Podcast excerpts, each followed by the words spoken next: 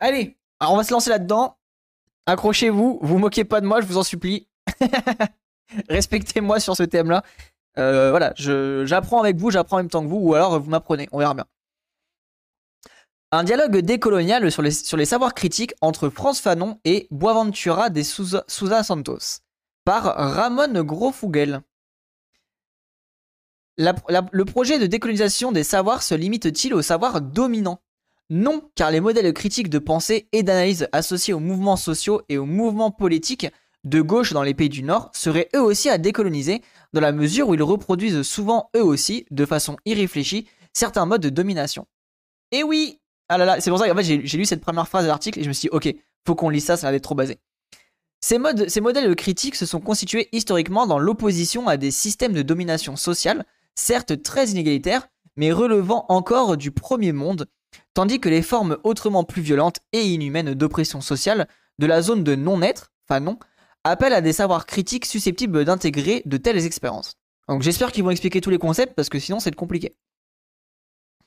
D'où l'intérêt, euh, nous signale Ramon Grofogel, de la sociologie critique de euh, Boaventura de Souza Santos, qui propose de rompre avec la raison indolente en s'ouvrant aux épistémologies du Sud. Pour le coup, là, l'introduction, je suis d'accord. Euh, Boaventura de Souza Santos, directeur euh, du, Centro de Estudos Socias, CES, à l'université de Coimbra, dont les contributions au processus du Forum social mondial en tant qu'organisateur et théoricien sont bien connues, plaide depuis plusieurs années pour le développement de l'épistémologie du Sud comme point de départ de la décolonisation des sciences sociales nordocentriques. Ok, en vrai, ça, ça, évoque pas mal euh, les, sujets qu'on a déjà évoqués sur justement la l'historiographie. Et euh, ça, c'est, on a lu à la fin d'un article de Malcolm Ferdinand qui parlait justement de, de l'anthropocène noir. Et il y a Mobido Kadali aussi, qui, Kadali qui évoque ça aussi, sur justement réfléchir à l'historiographie et remettre au cœur des sujets la, la pensée décoloniale pour comment on voit l'histoire. Et je trouve que ça c'est très très important aussi de un peu nous déconstruire nous-mêmes sur nos visions d'historique. Coimbra pour, les, pour la prononciation. Merci euh, Coimbra. Son décolonial produit depuis l'Europe en diagonale critique avec la pensée des pays du Sud, Global South. Il est aujourd'hui euh, inadmissible, pour des penseurs du Nord de continuer à produire de la théorie critique sans dialogue en restant sourds aux épistémologies du Sud. Ouais, alors ça, c'est clairement logique. Hein. Et malheureusement, euh, ça arrive trop souvent. Compte tenu de l'œuvre de Souza Santos, on ne peut plus soutenir qu'il est impossible pour des penseurs du Nord de penser avec le Sud. Ça, commence direct. Hein. Depuis Jean-Paul Sartre, il n'y a pas eu de penseur européen aussi engagé vis-à-vis du Sud que Boaventura de Souza Santos. Mais il dépasse Sartre dans la mesure où celui-ci n'a jamais remis en cause l'eurocentrisme de sa propre pensée et ne s'est jamais et ne s'est pas, ne s'est pas laissé contaminer par les pensées du Sud. J'aime bien qu'il être contaminé entre guillemets. Souza Santos, en revanche, s'est donné comme priorité la production de connaissances en sciences sociales en conjonction avec le Sud. Il part du principe que la compréhension du monde est beaucoup plus ample que la compréhension occidentale du monde. Ah, let's go Ah, j'aime bien comment... il a l'air d'être intéressant le, le. En mode vraiment... Euh, sortir de la modernité, quoi. Sa, sociologie, en rupture avec l'universalisme eurocentré, revendique la production d'une épistémologie du Sud à travers ce qu'il appelle une écologie des savoirs qui inclut les sciences sociales et l'épistémologie, autres produites depuis le Sud. Ok, donc ça c'est sa, base de réflexion. L'amplitude intellectuelle du gars. Bah ouais, mais en vrai, c'est turbo important d'avoir ce genre de, de personnage-là. Hein. Tu fais quoi dans la vie? J'enterre la pensée de Sartre et toi? J'avoue, dit comme ça, c'est du génie. L'écologie des savoirs, principe épistémique fondamental dans son œuvre, constitue le point de départ euh, dialogique permettant d'échapper au monologue monoculturaliste eurocentrique. Cet article vise à faire ressortir la signification de cette œuvre à travers un dialogue avec l'œuvre de Franz Fanon, commençons par la mise en lumière du concept de racisme chez Franz Fanon. Ok, trop bien en vrai d'avoir ça. Compréhension occidentale égale modernité. Euh, encore une fois, moi je maîtrise pas tout, mais je pense qu'on peut dire oui, euh. En, tout cas, c'est perçu comme tel. Ouais, un dico de ce côté. Ouais, en, vrai, l'article va être compliqué si vous comprenez pas tout. Je sais pas si je pourrais vous expliquer parce que moi-même, je vais peut-être pas tout comprendre, mais je pense qu'il est important à lire et en vrai, il va aussi nous permettre d'avoir des premières pistes de réflexion pour ceux qui n'ont pas lu Fanon, par exemple, Euh, Fanon, c'est quelqu'un qui est très très important pour euh, penser justement le, racisme et le, comment la racisation des gens se met en place, etc. C'est ultra important de lire du Fanon. Au moins là, vous allez avoir un, petit peu le premier point de départ de tout ça, quoi. Ça va évoquer tout ça. Donc, euh, je pense que ça va être intéressant. On verra bien de toute façon. La conception fanonienne du racisme. Pour Fanon, le racisme est une hiérarchie de supériorité et d'infériorité située sur la ligne séparant l'humain du non-humain. Ok, donc ça c'est important déjà d'avoir ça en tête. Merci beaucoup euh, Stéphane pour le, euh, pour le prime offert. Let's go, merci infiniment. Cette hiérarchie est politiquement produite et reproduite depuis plusieurs siècles par le système impérialiste occidentalocentrique, capitaliste, patriarcal, moderne, colonial. Les personnes situées au-dessus de cette ligne sont reconnues socialement comme des êtres humains ayant accès non seulement à des droits, humains, citoyens, civils, sociaux, mais aussi à la subjectivité. L'humanité des personnes situées au-dessous de cette ligne est questionnée ou niée. Ah, ça, ça, je pense qu'on est d'accord là-dessus. C'est le, le, le, postulat de base, quoi. Cette définition nous permet de concevoir diverses formes du racisme en évitant le caractère réducteur de certaines autres définitions. Selon les histoires coloniales, les différentes régions du monde, la hiérarchie par rapport à l'humain peut être construite à travers diverses catégories. Le racisme peut prendre comme marqueur la couleur, mais aussi l'ethnicité, la langue, la culture ou la religion. Ok. Et ça, je pense, c'est ultra important de prendre, le garder en tête. Et moi, c'est quelque chose que j'ai appris récemment. Je n'avais pas compris et perçu le racisme lié à, la religion. C'est quelque chose que je ne comprenais pas. La fameuse racialisation des, peuples euh, qui sont, par exemple, musulmans euh, ou, juifs. Et ça, malgré les cours d'histoire que j'ai eus, c'est vraiment quelque chose qui m'était, que je n'avais pas capté quoi. Et c'est grâce au discours des coloniaux que j'ai réussi à comprendre que, ok d'accord, c'est ça le processus de racialisation, donc le racisme ce n'est pas que la couleur de peau. Et c'est important de, le garder en tête. Dans l'histoire coloniale irlandaise, les Britanniques ont construit leur supériorité raciale sur les Irlandais, non pas à travers des marqueurs de couleur, mais à travers la, différence religieuse. Ok, et, ça, c'est vrai que c'est un, exemple qui est important de garder en tête par rapport au, au droit art qui vous tombe un peu dessus. Ce qui apparaissait comme un conflit religieux entre protestants et catholiques était en réalité un conflit racial de type colonial. Dans l'islamophobie contemporaine en Europe ou aux États-Unis, l'identité religieuse musulmane constitue le marqueur privilégié de la supériorité-infériorité par rapport à la ligne de l'humain. Les élites occidentalisées du tiers-monde, euh, africaines, asiatiques ou latino-américaines, reproduisent des pratiques racistes à l'encontre de groupes infériorisés qui, en fonction de chaque histoire coloniale locale, sont infériorisés selon les distinctions de religion, d'ethnicité, de culture ou de couleur. Ok, ça c'est hyper intéressant. Et en vrai, je pense par exemple, on peut peut-être penser à, l'importation du catholicisme en Afrique par rapport aux autres cultures religieuses. Il y a moyen que dans certains pays colonisés avec une certaine méthode de colonie, enfin de colonisation, il y ait ce rapport-là qui s'installe. Ok, ça c'est hyper intéressant, je l'avais pas en tête. Il va de soi que le racisme de couleur continue d'avoir une grande importance et peut, dans certaines situations, se mêler de façon complexe au racisme religieux. Ok, donc ça, ça on est d'accord. Tu peux juste envoyer le lien. Euh, ouais, en plus, je crois qu'il est disponible euh, gratos pour le coup. Hop, normalement, c'est celui-ci. Tu me dis si c'est le bon, parce que je suis pas sûr. Euh, j'ai grandi dans le sud, en été arabe et blanc se rassemblent tous, c'est des méditerranéens, ils se battent sur le reste. T'es con. Hop, attendez, je. Mais hyper intéressant cette vision justement du racisme et des différentes persuasions du. Enfin, formes du racisme. Hein. Trop cool. Enfin, non, pas cool, mais trop intéressant du coup, pardon. trop cool. Non La racialisation se produit à travers le marquage des corps. Certains corps sont racialisés comme supérieurs, d'autres comme inférieurs.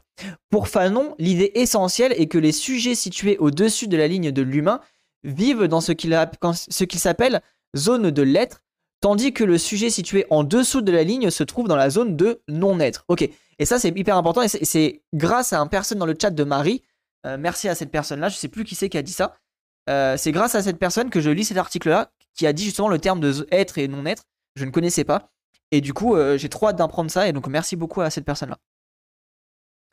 L'intersectionnalité différenciée de la, la zone de l'être et la zone de non-être. Dans un monde capitaliste, impérial et colonial, la race constitue une ligne de division qui traverse les relations de classe, de sexualité et de genre à l'échelle mondiale. Ce que euh, ce cannibale Kijano appelle la colonialité du pouvoir. Ok. L'intersectionnalité des relations de pouvoir, de race, de classe, de sexualité et de genre se manifeste dans les deux zones dont parle Fanon. Ok, c'est hyper intéressant ça. En gros, malgré le fait qu'il y a des zones d'être et de non-d'être, au sein même de ces zones, et en vrai on le voit bien, il y a des rapports de classe qui s'installent, et ça c'est plutôt logique. Euh, euh, même si par exemple si tu es une femme, une femme noire et, tu es par exemple euh, catholique et riche ou je ne sais quoi, enfin que tu as quand même une forme de puissance, bah, tu subiras quand même du racisme parce que tu es noir, quoi. Et tu subiras quand même de la misogynie parce que tu es une femme. je pense que c'est ça. Cependant, l'expérience vécue des diverses oppressions et la manière particulière dont l'intersectionnalité se manifeste sont différentes selon qu'on se situe dans la zone de l'être ou dans la zone de non-être. Dans la zone de l'être, les sujets racialisés en tant que sujets supérieurs ne vivent pas d'oppression raciale, mais le privilège racial. Ah ok, donc c'est encore différent, d'accord. Euh, moi j'avais pas perçu comme tel, tu vois, ok. Comme nous le verrons plus loin, ceci euh, a des implications fondamentales sur la manière dont est vécue l'oppression de classe, de genre ou d'orientation sexuelle. En, gros, c'est quoi C'est une discrimination positive un peu C'est plutôt ça? Ouais, privilège racial, ça, en mode... Euh, ok, attends, faut voir comment ça va s'articuler. Dans la zone de non-être, puisque les sujets sont racialisés en tant qu'êtres inférieurs, ils vivent l'oppression raciale et non le privilège racial. L'oppression de classe, de genre et d'orientation sexuelle vécue dans la zone de non-être est qualitativement distincte de dans celle vécue dans la zone de l'être. Ok, donc ça, on, est plutôt d'accord. Il y a donc une zone de différence qualitative entre la manière dont les oppressions intersectionnelles sont vécues dans la zone de l'être et dans celle du non-être, dans le système de monde moderne, colonial, capitaliste, patriarcal, occidentalocentrique et christianocentrique. C'est bien je trouve que c'est bien qu'ils mettent tous les, euh, euh, tous les termes comme ça, c'est important un peu pour voir l'image globale, quoi. Si tu es riche parmi les riches, ça ne sera pas la richesse de ta faiblesse, mais un autre point. Où la force, un homme-femme, ben, ou ta force, homme-femme est un bon exemple. Ouais, ouais, bien sûr, bien sûr. Mais là, justement, ce qui, moi, ce qui est intéressant, c'est que là, justement, il dit par rapport au, racisme, euh, quand tu es dans la zone d'être en tant que personne racialisée, tu, subis une forme de discrimination positive.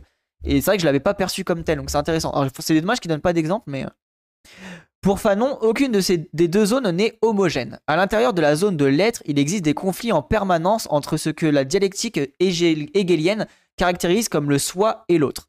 Dans cette zone, les conflits entre ces deux termes ne sont pas à caractère racial puisque l'humanité de l'une de l'autre, opprimée, est reconnue par le soi oppresseur. Euh. Le soi dans un système capitaliste, impérialiste et patriarcal signifie les élites métropolitaines hétérosexuelles et les élites périphériques hétérosexuelles occidentalisées. Il, existe un colonialisme interne tant dans le centre, euh, que de la périphérie. Pardon. J'ai un peu mal à comprendre tout ça, mais bon, c'est pas grave, de toute façon, on est là pour apprendre. L'autre, ce sont les populations occidentales des centres métropolitains ou occidentaux au sein de la périphérie, dont l'humanité est reconnue mais qui, en même temps, vivent des oppressions non raciales liées à leur classe, leur sexualité ou leur genre, dominées par un soi impérial dans leur, dans leur région ou pays respectifs. En vrai, c'est intéressant parce que du coup, il est, dans cette logique de périphérie. La fameuse périphérie qu'on a eue la dernière fois. C'est marrant du coup qu'il parle de ça. Les zones de l'être et du non-être ne sont pas des lieux géographiques spécifiques, mais des, des positionnalités dans les relations raciales du pouvoir qui se manifestent à l'échelle mondiale entre centre et périphérie, mais aussi à l'échelle nationale et locale à l'encontre de divers groupes infériorisés par la racialisation. Et là, en vrai, moi, je pense euh, l'exemple qui me vient le plus en tête là rapidement pour comprendre ça, c'est l'exemple de Détroit. Euh, euh, pardon, Détroit, euh, la, zone centrale, c'est justement le quartier bobo, enfin bobo, bourgeois, bobo, peu importe, plutôt blanc, occidentalisé. Et en fait, dans la, dans la périphérie, on a justement tout ce qui est population racialisée, population du coup ethnicisée, etc., qui est du coup mis en périphérie, très pauvre, et qui n'a pas accès à la santé, l'éducation, etc. Je pense que Détroit peut un peu, peu être un exemple de cette explication. Il existe donc des zones de l'être et, du non-être à l'échelle mondiale, entre centres occidentalisés et périphéries non occidentalisées. Il s'agit de la colonialité globale mais aussi au sein des centres métropolitains et au sein des périphéries, colonialité interne. ok, d'accord. La zone de non-être à l'intérieur d'un pays correspond à la zone de colonialisme interne. C'est ici que la théorie critique décoloniale de Boaventura de Souza Santos contribue à clarifier la différence entre les deux zones. Ok. Ça, va être trop bien. Hein. L'article va être turbo basé. Alors là, je pense qu'on va sortir de cet article avec plein de data euh, ultra intéressantes. Les zones de Fanon et la ligne abyssale de Sousa Santos. Pour Sousa Santos, il existe dans la modernité une ligne dite abyssale entre deux sortes d'êtres de la planète. Ceux qui vivent au-dessus de cette ligne et ceux qui vivent en dessous. Donc ça, on est à peu près dans la même logique. Euh, non, c'est l'intro, pardon, je confonds. Euh, si nous comprenons cette ligne comme la ligne de l'humain, et si nous appelons zone de l'être ceux qui vivent au-dessus de la zone de non-être, ceux qui vivent en dessous, nous pouvons ainsi enrichir notre compréhension de la modernité et du système monde capitaliste, impérial, patriarcal, racial, colonial, dont nous faisons partie. Ok, donc ça, c'est ce que tu disais justement, le côté euh, Stéphane, est-ce que c'est Non, c'est plus qui c'est qui disait ça? Est-ce que c'est moderne, euh, Pingounet? Bah oui, a priori, du coup, le monde occidental est, vu comme moderne de ce fait-là. Euh, si je comprends bien. Pour Sousa Santos, les conflits qui ont lieu, euh, lieu au-dessus de la ligne sont gérés à travers ce qu'il appelle les mécanismes de régulation et d'émancipation. Il s'agit de codes de droit, humanitaire, civil ou social, relations de civilité, formes d'action politique ou espaces euh, négociation ouverts aux autres, opprimés dans leur conflit avec le soi impérial dans la zone de l'être. Ok, donc ça c'est les, formes qui, qui, qui l'importent. Ok. L'émancipation se réfère à des concepts de liberté, d'autonomie et d'égalité qui font partie des dispositifs discursifs, institutionnels et légaux de gestion des conflits dans la zone de l'être. Les conflits dans la zone de l'être sont traités en général par des méthodes non violentes, la violence étant l'exception. Hmm, c'est intéressant ça, en mode... Euh, ça fait rebondir un peu à tous les bandeurs, du coup, tous les bandeurs occidentaux qui sont en mode... Euh, ah mais regardez, c'est non violent du Sud, etc. Je trouve que c'est marrant. Faudrait voir un peu comment ça se répercute, euh, cette réflexion-là. Le, côté, on, on, met toujours en avant des, euh, des militants non violents, alors qu'en vrai, c'est un truc qui est plutôt euh, occidental, enfin, qui est plutôt vu comme un truc occidental, quoi. Alors que les, ouais, du coup, c'est en un peu, une, un peu une forme d'orientalisme des, des, militants du Sud avec une vision occidentale. C'est ultra intéressant. Être non-être, ça me fait grave penser à nature vs culture euh, quand même.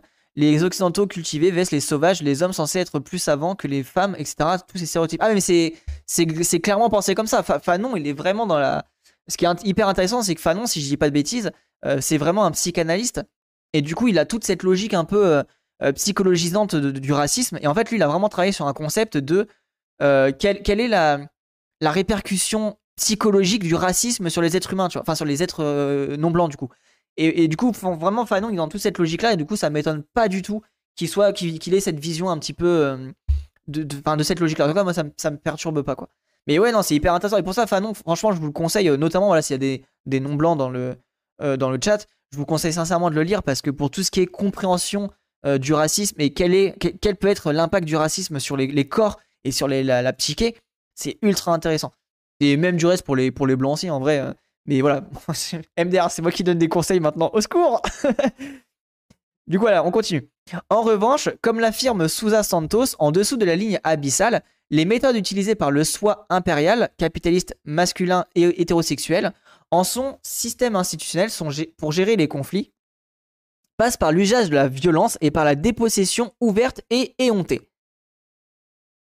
En règle générale, ces conflits sont gérés avec des méthodes qui seraient inacceptables dans la zone de l'être, car c'est seulement à des moments exceptionnels qu'on emploie des méthodes relevant de la régulation ou l'émancipation. Ok, alors c'est hyper précis, mais j'ai un peu de mal à visualiser euh, à quoi représente la ligne, quoi. Cancel. Non, me cancellez pas Un blanc qui donne des conseils lecture à des racisés, cancel. Non Ah là là, s'il vous plaît C'est grâce à Wissam. Voilà, voilà tout ça, c'est grâce à Wissam. Bref, allez, on, continue. Intersectionnalité et stratification dans les zones marquées par la ligne abyssale. Alors ça, ça me fait penser stratification à... Alors je sais pas si c'est ça, je suis un peu trop un bandeur de Deleuze, mais ça me fait penser aux zones... Euh, aux zones stratifiées. Non, c'est quoi? Oui, c'est ça, ces zones... Euh... Non, plus charismatique, il est pas là, mais voilà, les, zones... Euh, je crois que c'est ça, les zones stratifiées de Deleuze. Bref, peut-être que je dis une connerie, je sais plus. Osef. Les formes d'oppression de classe, de genre et de sexualité vécues dans la zone de l'être ne sont pas égales à celles vécues dans la zone de non-être.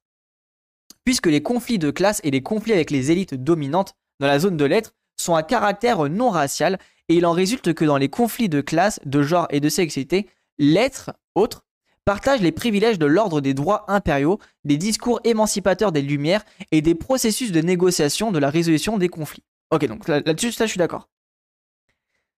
Dans la zone de non-être, en revanche, où les conflits de classe, de genre et de sexualité sont en même temps conditionnés par l'oppression raciale, des conflits sont gérés par la violence et la dépossession.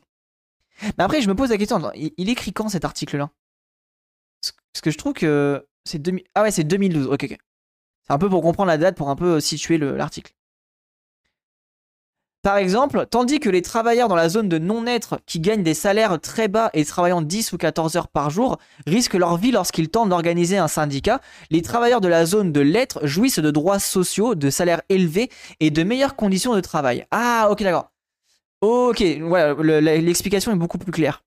Et ça, en gros, c'est le fameux euh, euh, on n'est pas occidental innocemment. Euh, du coup, quand, quand voilà, même un ouvrier du Nord reste une personne riche dans l'ensemble du globe. Et toutes ces choses-là, c'est compliqué à les, percevoir, mais malheureusement, c'est une réalité et il faut les comprendre et les accepter pour aussi avancer sur notre, bah, pour sortir de notre vision coloniale du monde, quoi. Si un ouvrier dans une usine de montage de Ciudad de Juarez Gagner 2 dollars par jour et formellement un travailleur salarié, son expérience vécue n'a rien à voir avec celle d'un ouvrier salarié chez Boeing à Seattle qui gagne 100 dollars de l'heure. Ah ouais Les mêmes principes s'appliquent à l'oppression de genre et de sexualité. Euh, les femmes et les gays lesbiennes occidentaux jouissent d'un accès à des ressources, des richesses, des droits et du pouvoir autrement, plus important que les femmes euh, ou gays lesbiennes dans les zones de non-être. En dépit de l'oppression de genre dans la zone de l'être, les femmes occidentales, qui constituent une minorité démographique dans le monde, ont plus de pouvoir, de ressources et de richesses que la majorité des hommes d'origine non occidentale et vivant dans la zone de non-être. Et putain, et ça, c'est tout ce que dit Wissam. À chaque fois, Wissam, il en parle tout le temps de ce truc-là. En mode, en fait, attention. Euh, oui, les femmes, euh, elles subissent des oppressions, mais les femmes euh, blanches occidentales ont plus de pouvoir que les subalternes non blancs enfin que subissent ces subalternes non blancs quoi. Et ça c'est très très dur de comprendre, mais justement c'est pour sortir de la, du féminisme blanc. Euh, euh, qui, qui est un peu qui serait très raciste quoi bah, c'est hyper important de le comprendre et des fois malheureusement trop peu de gens ont cette vision là du monde quoi dans l'ordre impérial occidentalocentrique, l'autre dans la zone de l'être n'est pas la même chose que l'autre dans la zone de non-être. Ok, d'accord. Je comprends mieux l'idée. C'est c'est particulier comme, comme conception du monde, mais c'est en fait malheureusement, en fait ce qui est dur, c'est d'accepter. En, vrai, c'est ça. Je comprends, je commence à comprendre la, la logique. Rip? Ah non, j'espère pas. Hein. Euh, non, non, je rip. Je commence à comprendre la logique. Merci pour ton message quand même. Euh, la, logique du texte, mais en fait, le plus dur, c'est d'accepter, d'admettre cette différence en fait d'humanité. Tu vois. C'est ça en fait le plus dur dans la lecture du texte, c'est de bah ouais, de, de, de, de, visualiser, de réaliser que oui, il y a cette différence qui existe. Et il y a des formes d'humanité malheureusement moins, euh, égales ou moins euh, considérées que la plupart des, autres. Et, du coup, l'article est lourd à lire dans ce sens-là. quoi. Pour Fanon, comme pour Sousa Santos, la zone de non-être est hétérogène et stratifiée. Ce qui signifie que dans cette zone, au-delà des oppressions que les sujets vivent de la part des sujets de la zone de l'être, il y a également euh, celle exercée au sein de la zone de non-être entre sujets stratifiés. Ok, donc ça on est d'accord. Un homme hétérosexuel non occidental de la zone de non-être vit des privilèges en opprimant des femmes hétérosexuelles ou des gays lesbiennes non occidentaux de la zone de non-être. Ok, bah, ça c'est la fameuse logique la, les, fameux trucs où on répète les schémas de euh, merde, de rapport de force quoi, d'oppression pardon. En dépit du fait que l'homme hétérosexuel non occidental est un opprimé dans la zone de non-être, dans, sa relation avec la zone de l'être, la situation sociale, euh, oui, ça, la situation sociale est encore pire pour une femme ou un gay ou une lesbienne de la zone de non-être. Ok, donc ça, on est d'accord. Le problème est que les femmes non occidentales, ainsi que les gays et les lesbiennes non occidentaux de la zone de non-être, sont opprimés non seulement par les peuples occidentaux de la zone de l'être, mais aussi par d'autres sujets appartenant à la zone de non-être. Cela implique que pour des sujets, une double, une triple ou une quadruple oppression qui ne peut pas se comparer à l'accès aux droits humains, civils et sociaux, aux normes de civilité et aux discours émancipateurs reconnus aux sujets occidentaux opprimés dans la zone de l'être. Et oui Et là, du coup, on retombe sur les pieds de ce que dit Ouria. Ok, je commence à comprendre la logique. Et voilà. Et du coup, tu peux pas arriver avec tes, grands sabots d'occidentaux et dire ah là là, euh, vraiment la manière dont on, on, euh, euh, dont on, s'occupe des personnes LGBT dans les pays du Sud, vraiment ah là c'est, tout caca quoi. Oui, bah frérot, réfléchis en fait. Genre, tu ne peux pas arriver avec tes, ta pensée occidentale, ta vision du monde occidental qui a dominé toute la planète et dire ah là là, vous vous occupez mal des gens. Non, réfléchis, observe, analyse les, différents rapports de force et analyse surtout les rapports nord-sud avant de commencer à parler des rapports au sein du pays du Sud. Épistémologie coloniale et décolonisation du savoir. Oh, ça va être basé ça. Quelle est la persistance des hôtes de lettres et de non-être pour la discussion à propos de la décolonisation épistémique en lutte contre l'eurocentrisme? Cette décolonisation implique, comme le dirait Hannibal Quijano, la déconnexion avec l'eurocentrisme. Mais on peut se demander, se déconnecter de quoi? Ce que nous reconnaissons aujourd'hui comme la théorie ou pensée critique est celle produite à partir de l'expérience euh, historico-social de l'autre dans la zone de l'être. Euh, oui, en, gros, on a basé. Ouais, ok. Donc, ça, si j'ai bien compris, c'est en gros, on a basé euh, toute notre vision historique sur globalement l'homme blanc hétérosexuel. Ces modalités s'appellent le marxisme, théorie critique de l'école de Francfort, post-structuralisme, psychanalyse, etc. Ah non, c'est même pas ça, ok, pardon. L'infériorité raciale de la zone de non-être se manifeste non seulement par rapport au processus de domination et d'exploitation économique, politique et culturelle, mais aussi par rapport au processus épistémologique. Le racisme épistémique se réfère à une hiérarchie de domination coloniale où les connaissances produites par les sujets occidentaux, impériaux et opprimés, dans la zone de l'être sont considérées a priori comme supérieures aux connaissances produites par les sujets coloniaux non occidentaux de la zone de non-être. Attends, le racisme épistémique se réfère à une hiérarchie de domination coloniale où les, connaissances produites par les sujets occidentaux, impériaux et opprimés, ok, ok, donc par les deux, en gros par les, ok, donc par tous les, tous les sujets occidentaux de la zone de l'aide sont considérés a priori comme supérieurs aux connaissances produites par les sujets coloniaux non occidentaux. Mais quand il dit sujets coloniaux, c'est euh, en gros ceux qui sont colonisés, on est d'accord, ok, ok, d'accord. Oui, et oui, donc ça, on est d'accord en mode euh, si j'ai bien compris, ça, et ça, je suis assez d'accord avec ça, en mode le, savoir du Sud euh, a moins de valeur que le savoir du Nord, parce que bah, là, vous, mettez votre propre racisme, enfin, votre, le, sujet raciste que vous voulez dire. Mais globalement, c'est ça, c'est en gros, ah, ils, sont moins importants parce que ils sont pas civilisés, c'est moins important parce que, je sais pas moi, ils, ont pas, ils sont pas ils sont pas en démocratie, bref. Vous mettez n'importe quelle vision de, du monde que vous voulez, et globalement, c'est un peu cette pensée-là, si j'ai bien compris. La connaissance produite par des sujets appartenant à la zone de l'être que ce soit d'un point de vue de droite de soi, impérial ou du point de vue de gauche de l'autre, opprimé, est supposé automatiquement et universellement valide pour tous les contextes et toutes les situations dans le monde. Et ça, malheureusement, c'est tellement réel. Hein.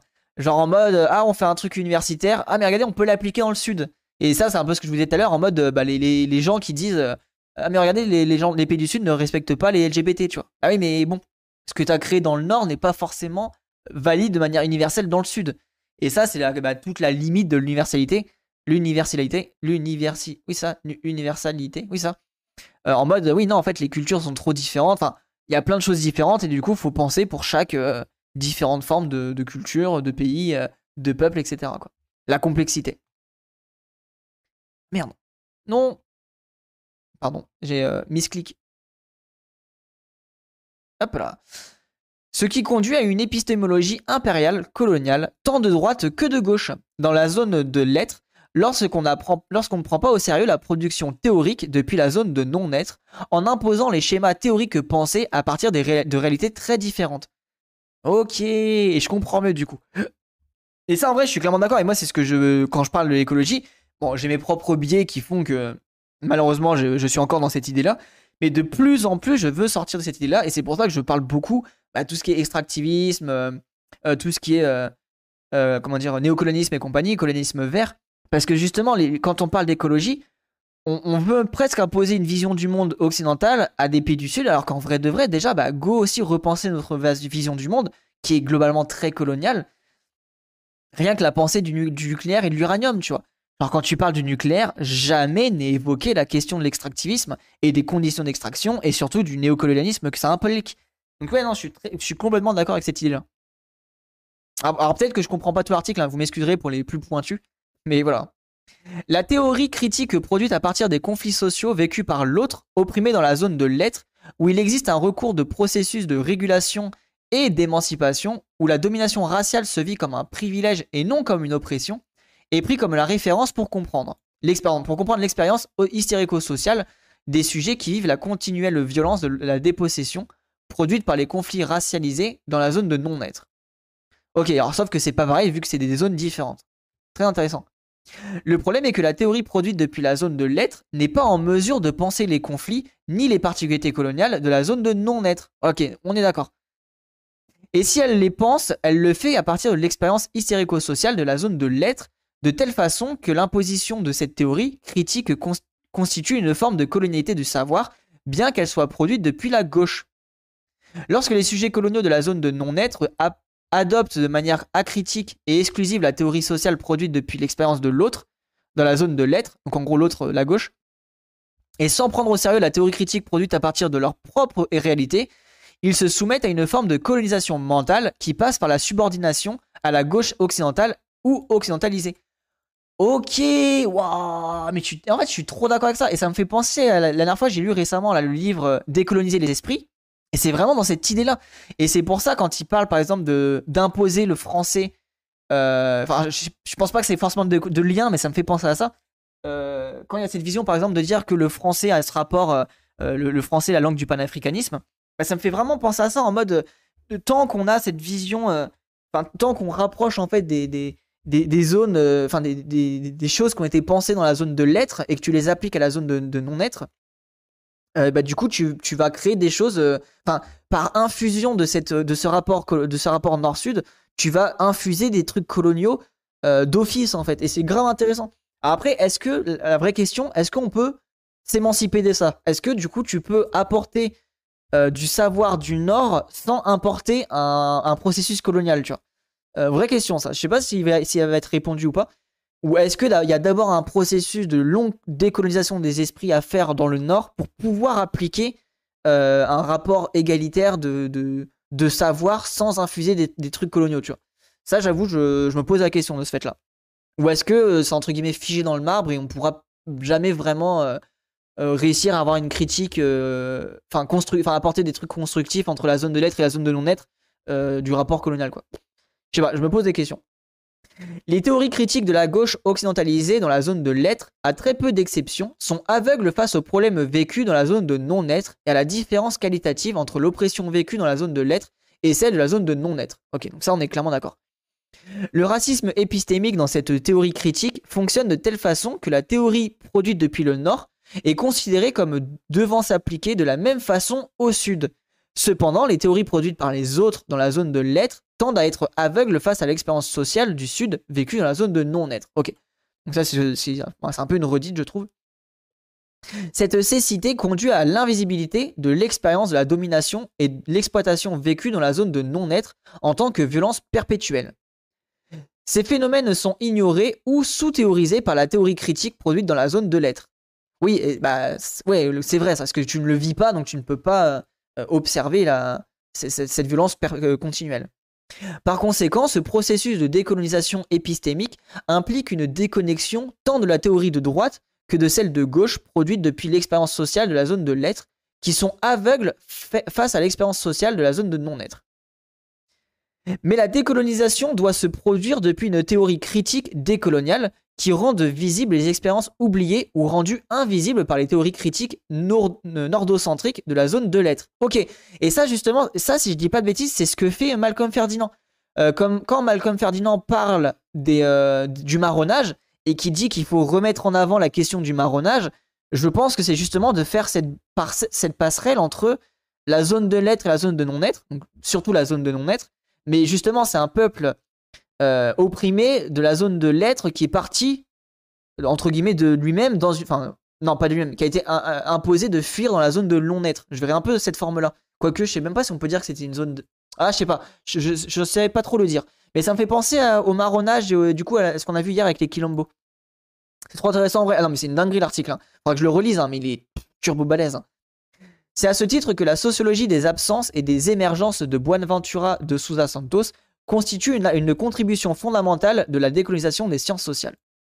En vrai, c'est ultra intéressant et ça me fait penser, voilà, pour ceux que ça intéresse, on avait lu un article sur la chaîne YouTube euh, sur justement Anthropocène noir euh, qui évoquait à peu près les mêmes, euh, les mêmes sujets. Et c'est grave intéressant, même pour penser justement la suite, de nos travaux, qu'on arrête d'être coloniaux, quoi, qu'on arrive vraiment à sortir de ces tropes coloniaux et qu'on arrive à, construire une vraie histoire où bah, les êtres humains, dans leur ensemble, sont présents dans l'histoire, quoi.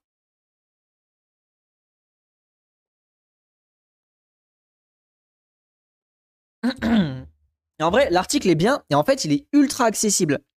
C'est ça qui est trop cool, c'est que vraiment, euh, le mec qui a écrit ça, il écrit vraiment ultra bien et c'est très très très accessible, je trouve.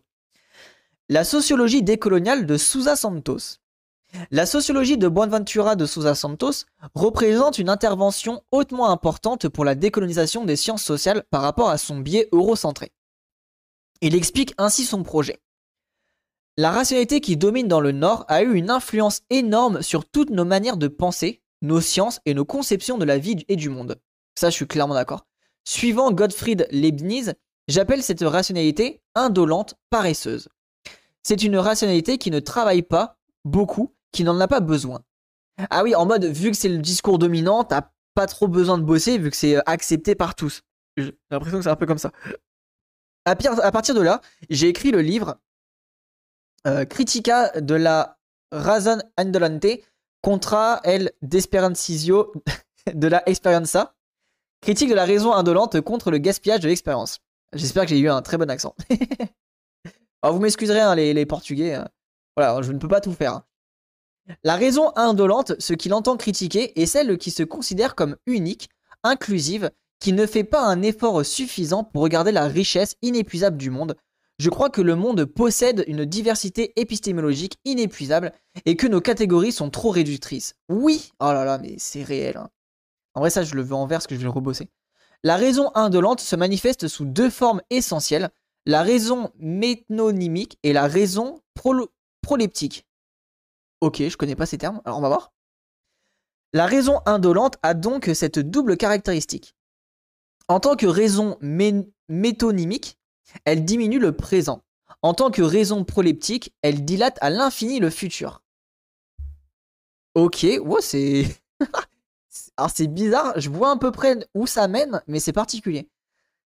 Ce que je vais vous proposer est la stratégie opposée. Dilater, le présent et contracter le futur. Élargir le présent pour inclure en lui beaucoup plus d'expérience et contracter le futur pour mieux le soigner.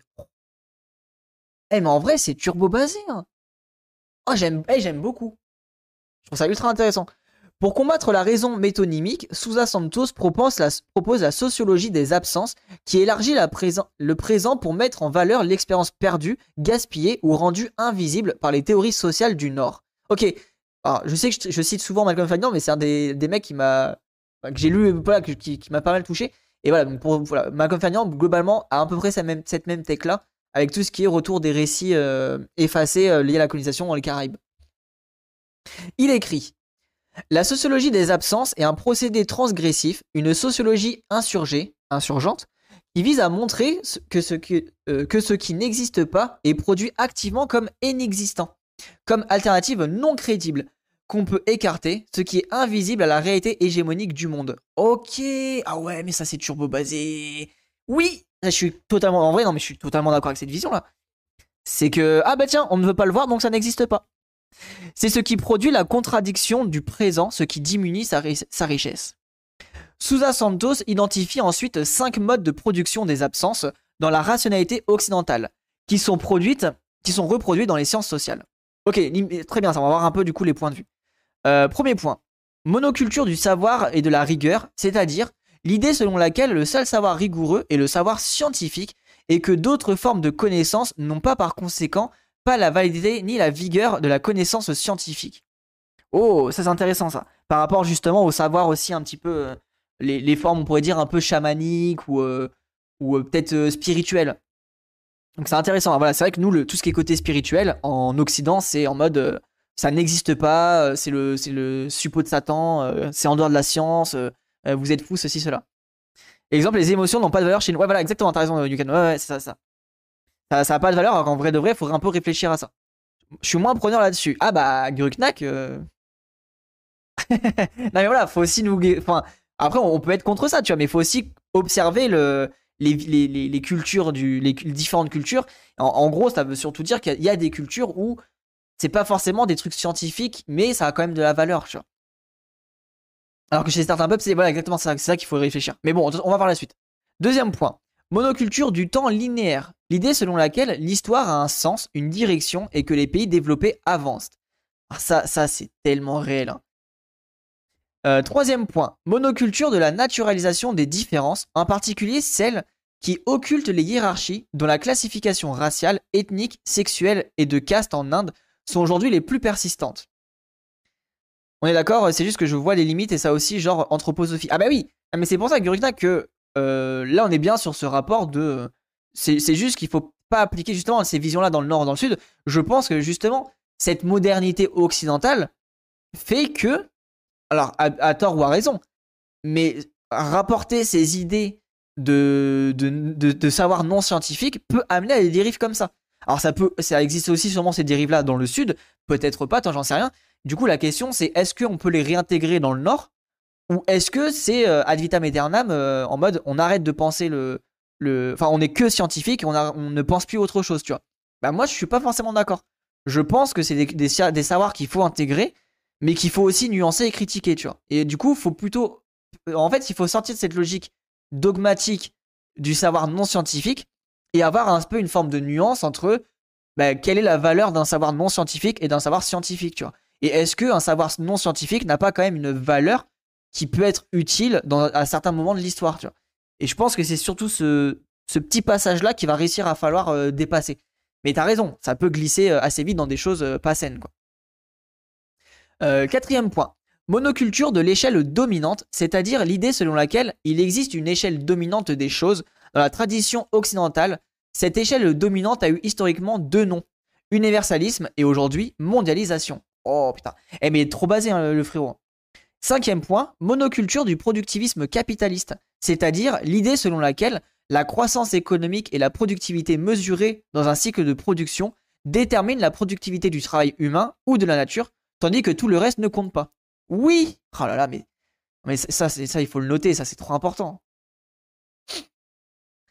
À chacune de ces formes d'absence correspond la raison métonomique, un sujet absent, l'ignorant, le résiduel, l'inférieur, le local, particulier et improductif. Le sujet ainsi désigné ne sont pas considérés comme des alternatives crédibles face aux pratiques considérées comme scientifiques, avancées, supérieures, globales, universelles et productives. Voilà, et, du coup, c'est hyper intéressant parce que là, en vrai, si on pense euh, le, truc le moins consensuel actuellement, bah, c'est par rapport au, féminisme, euh, au féminisme et tout ce qui est le côté sorcière, etc. Alors oui, il y a plein de dérives. Oui, il y a des meufs qui l'utilisent avec des pensées un peu cheloues.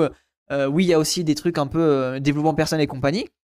Mais est-ce qu'il faut réduire à néant cette forme différente de penser le monde, tu vois?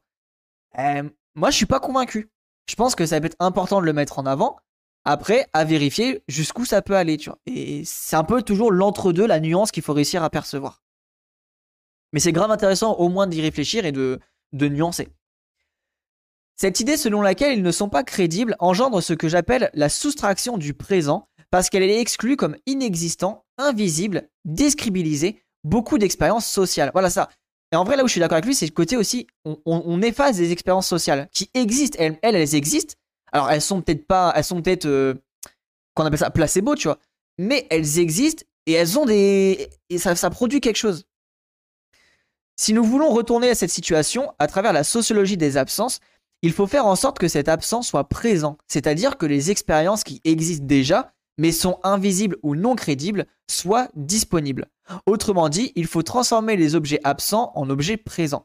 Notre sociologie n'est pas préparée pour cela, nous ne savons pas travailler avec des objets absents, mais seulement avec des objets présents. C'est l'héritage du positivisme. Ok. mais il est turbo intéressant cet article-là.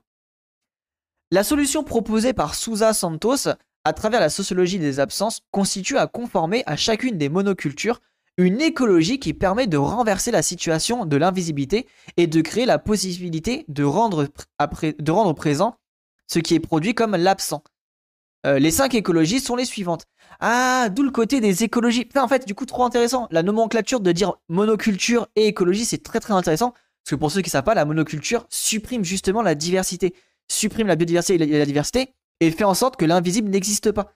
Euh, quand on pense euh, monoculture, on ne voit pas le pouvoir, par exemple, des petits êtres qui sont dans les sols. On ne voit pas tout ça et on les considère comme inexistants.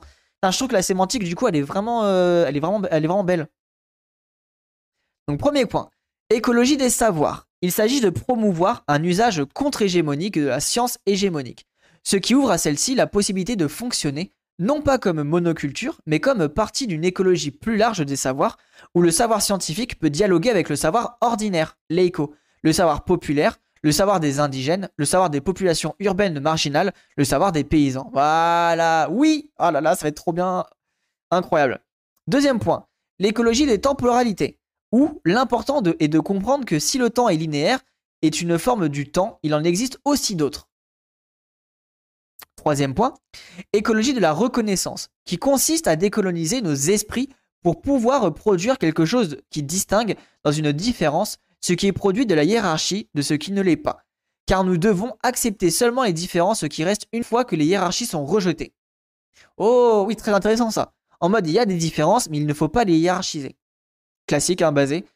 Euh, quatrième point, écologie de la transéchelle, à savoir la possibilité d'articuler dans nos projets les échelles locales, nationales et globales. Je suis basé aussi de ouf.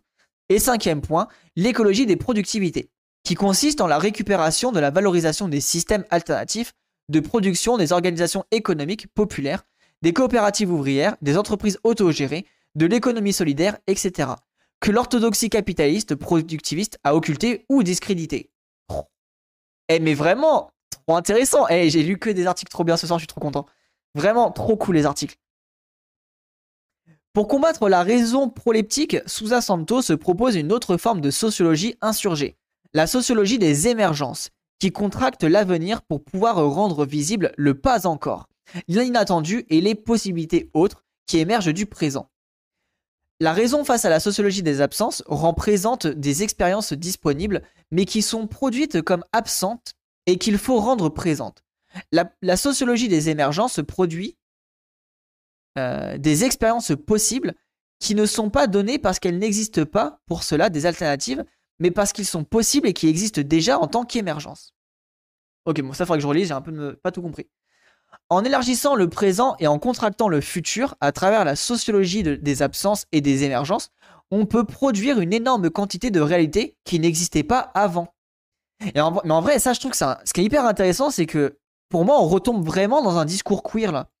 Enfin, je sais que c'est un discours antiraciste, je veux, veux pas euh, euh, enlever cette idée-là. Mais ce qui est hyper intéressant, c'est que là, on est vraiment dans une, dans une logique très queer. Et du coup, je comprends quand euh, Krohn a dit en fait, on se retrouve dans les logiques queer et les logiques antiracistes, et les antiracistes disent Ah, je me revois dans les discours queer. Mais en vrai, c'est noir sur blanc, c'est évident quand, quand tu lis ce genre de phrase. Clairement, ah non, mais là, là vraiment, cette phrase pour moi, c'est clairement le, fait que le, combat queer antiraciste ne peut que être main dans la main, tu vois. Pour moi, là, c'est les, les mêmes vécus en fait, c'est une dinguerie. La décolonisation épistémique, tout en ouvrant l'horizon à la reconnaissance d'expériences ignorées, est rendue invisible par les sciences sociales occidentalisées, n'écarte pas la possibilité d'apprendre des contributions de la théorie critique produite à partir de la zone de non-être. Elle représente un dépassement des limites et des cécités en euh, subsumant les contributions critiques venant de la zone de l'être sous les épistémologies critiques décoloniales produites depuis la zone de non-être. Oh, putain, là, je commence à.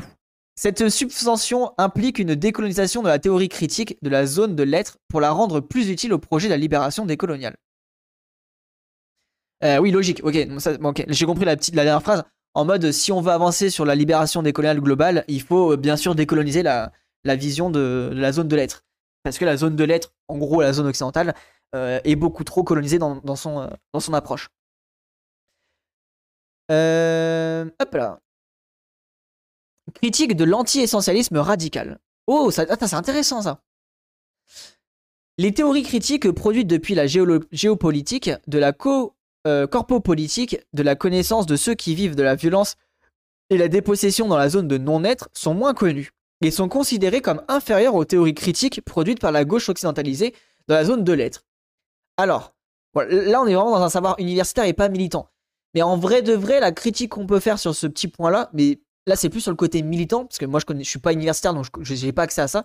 Mais c'est vrai que côté militant, on a beaucoup moins accès. Enfin, c'est vraiment plus compliqué d'avoir accès à des ressources du Sud, euh, bah, parce que traduction, etc., ou même euh, juste euh, de connaissances, tu vois, que des ressources du Nord. Ça, c'est vrai que niveau militant, il faut qu'on bosse là-dessus absolument.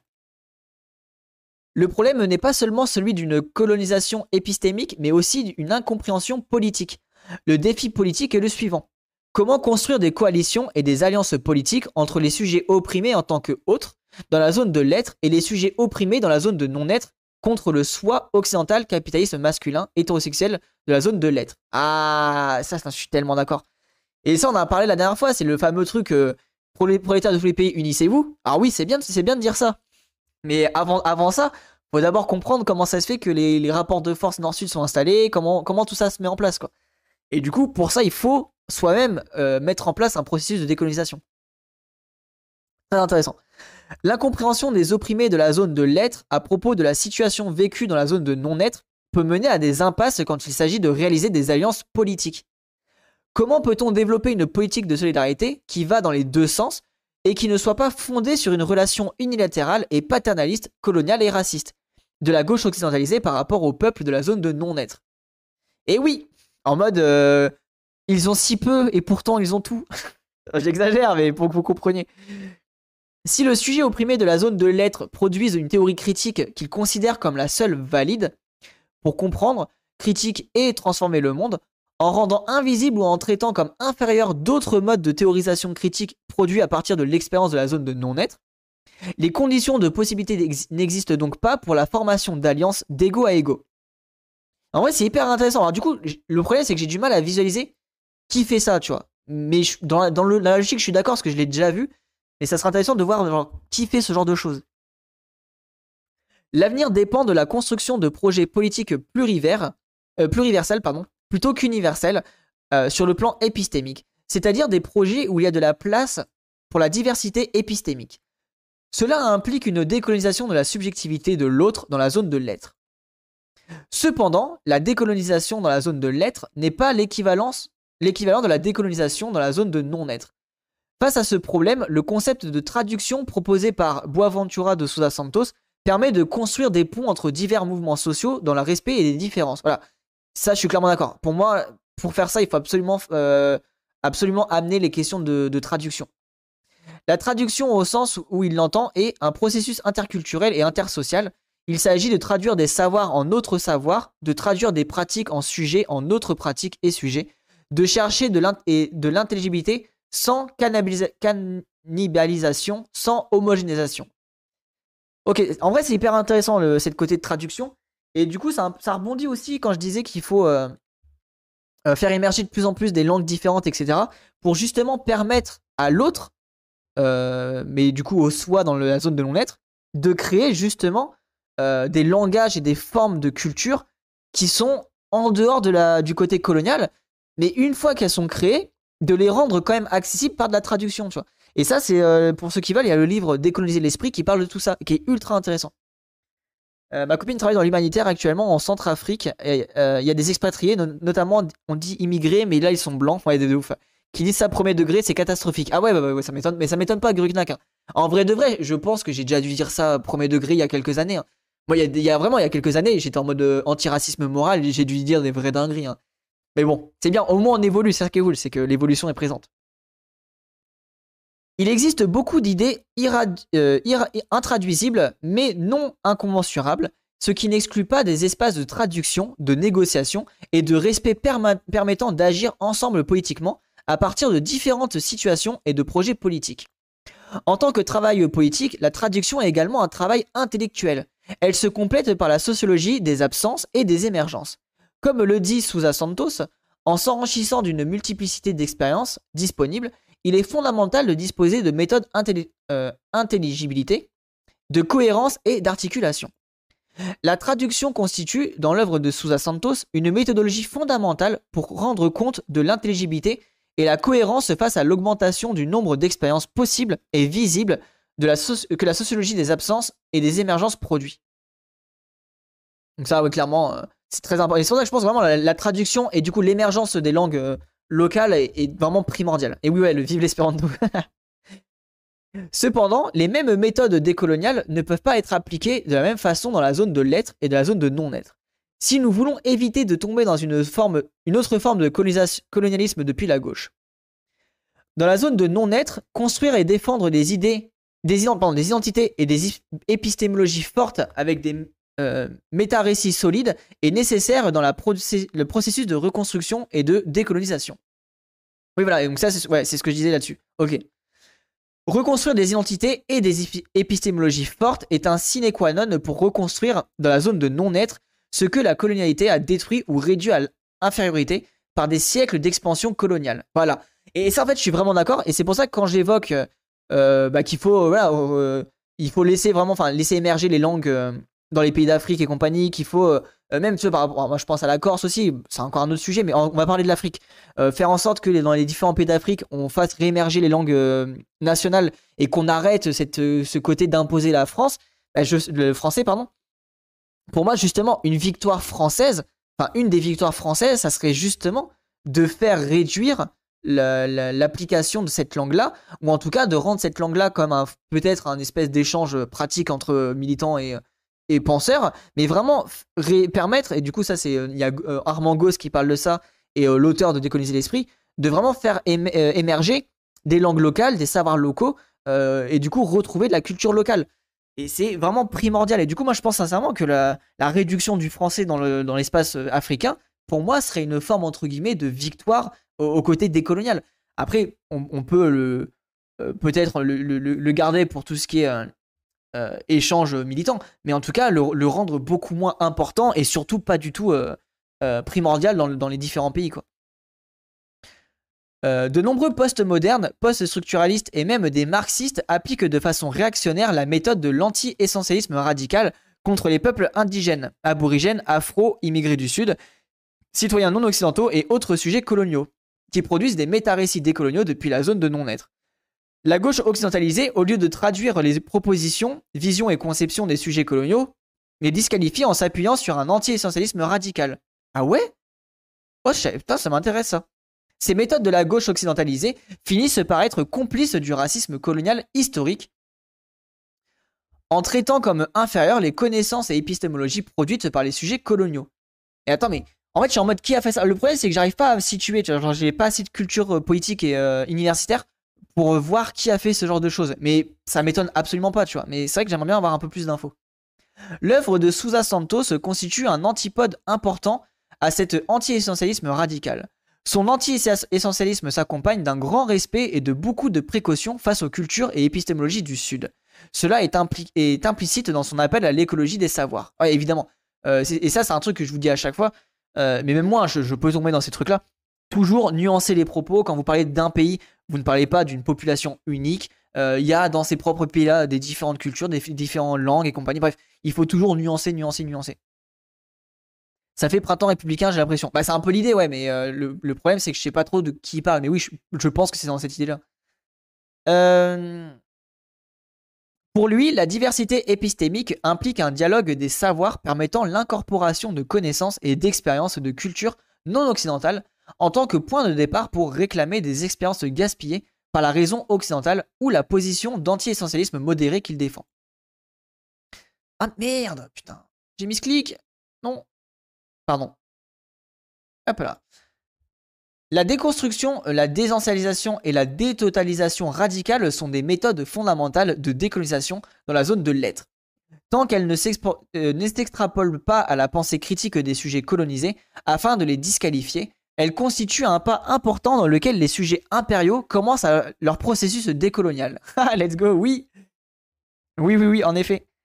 Euh, dans la zone de l'être, où les, les, les entités et les épistémologies ont été enflées, exagérées, construites comme supérieures, l'antisocialisme radical a une fonction décoloniale cruciale qui consiste à désenfler et à provincialiser ces identités et épistémologies universali- universalistes et occidentalo-centriques.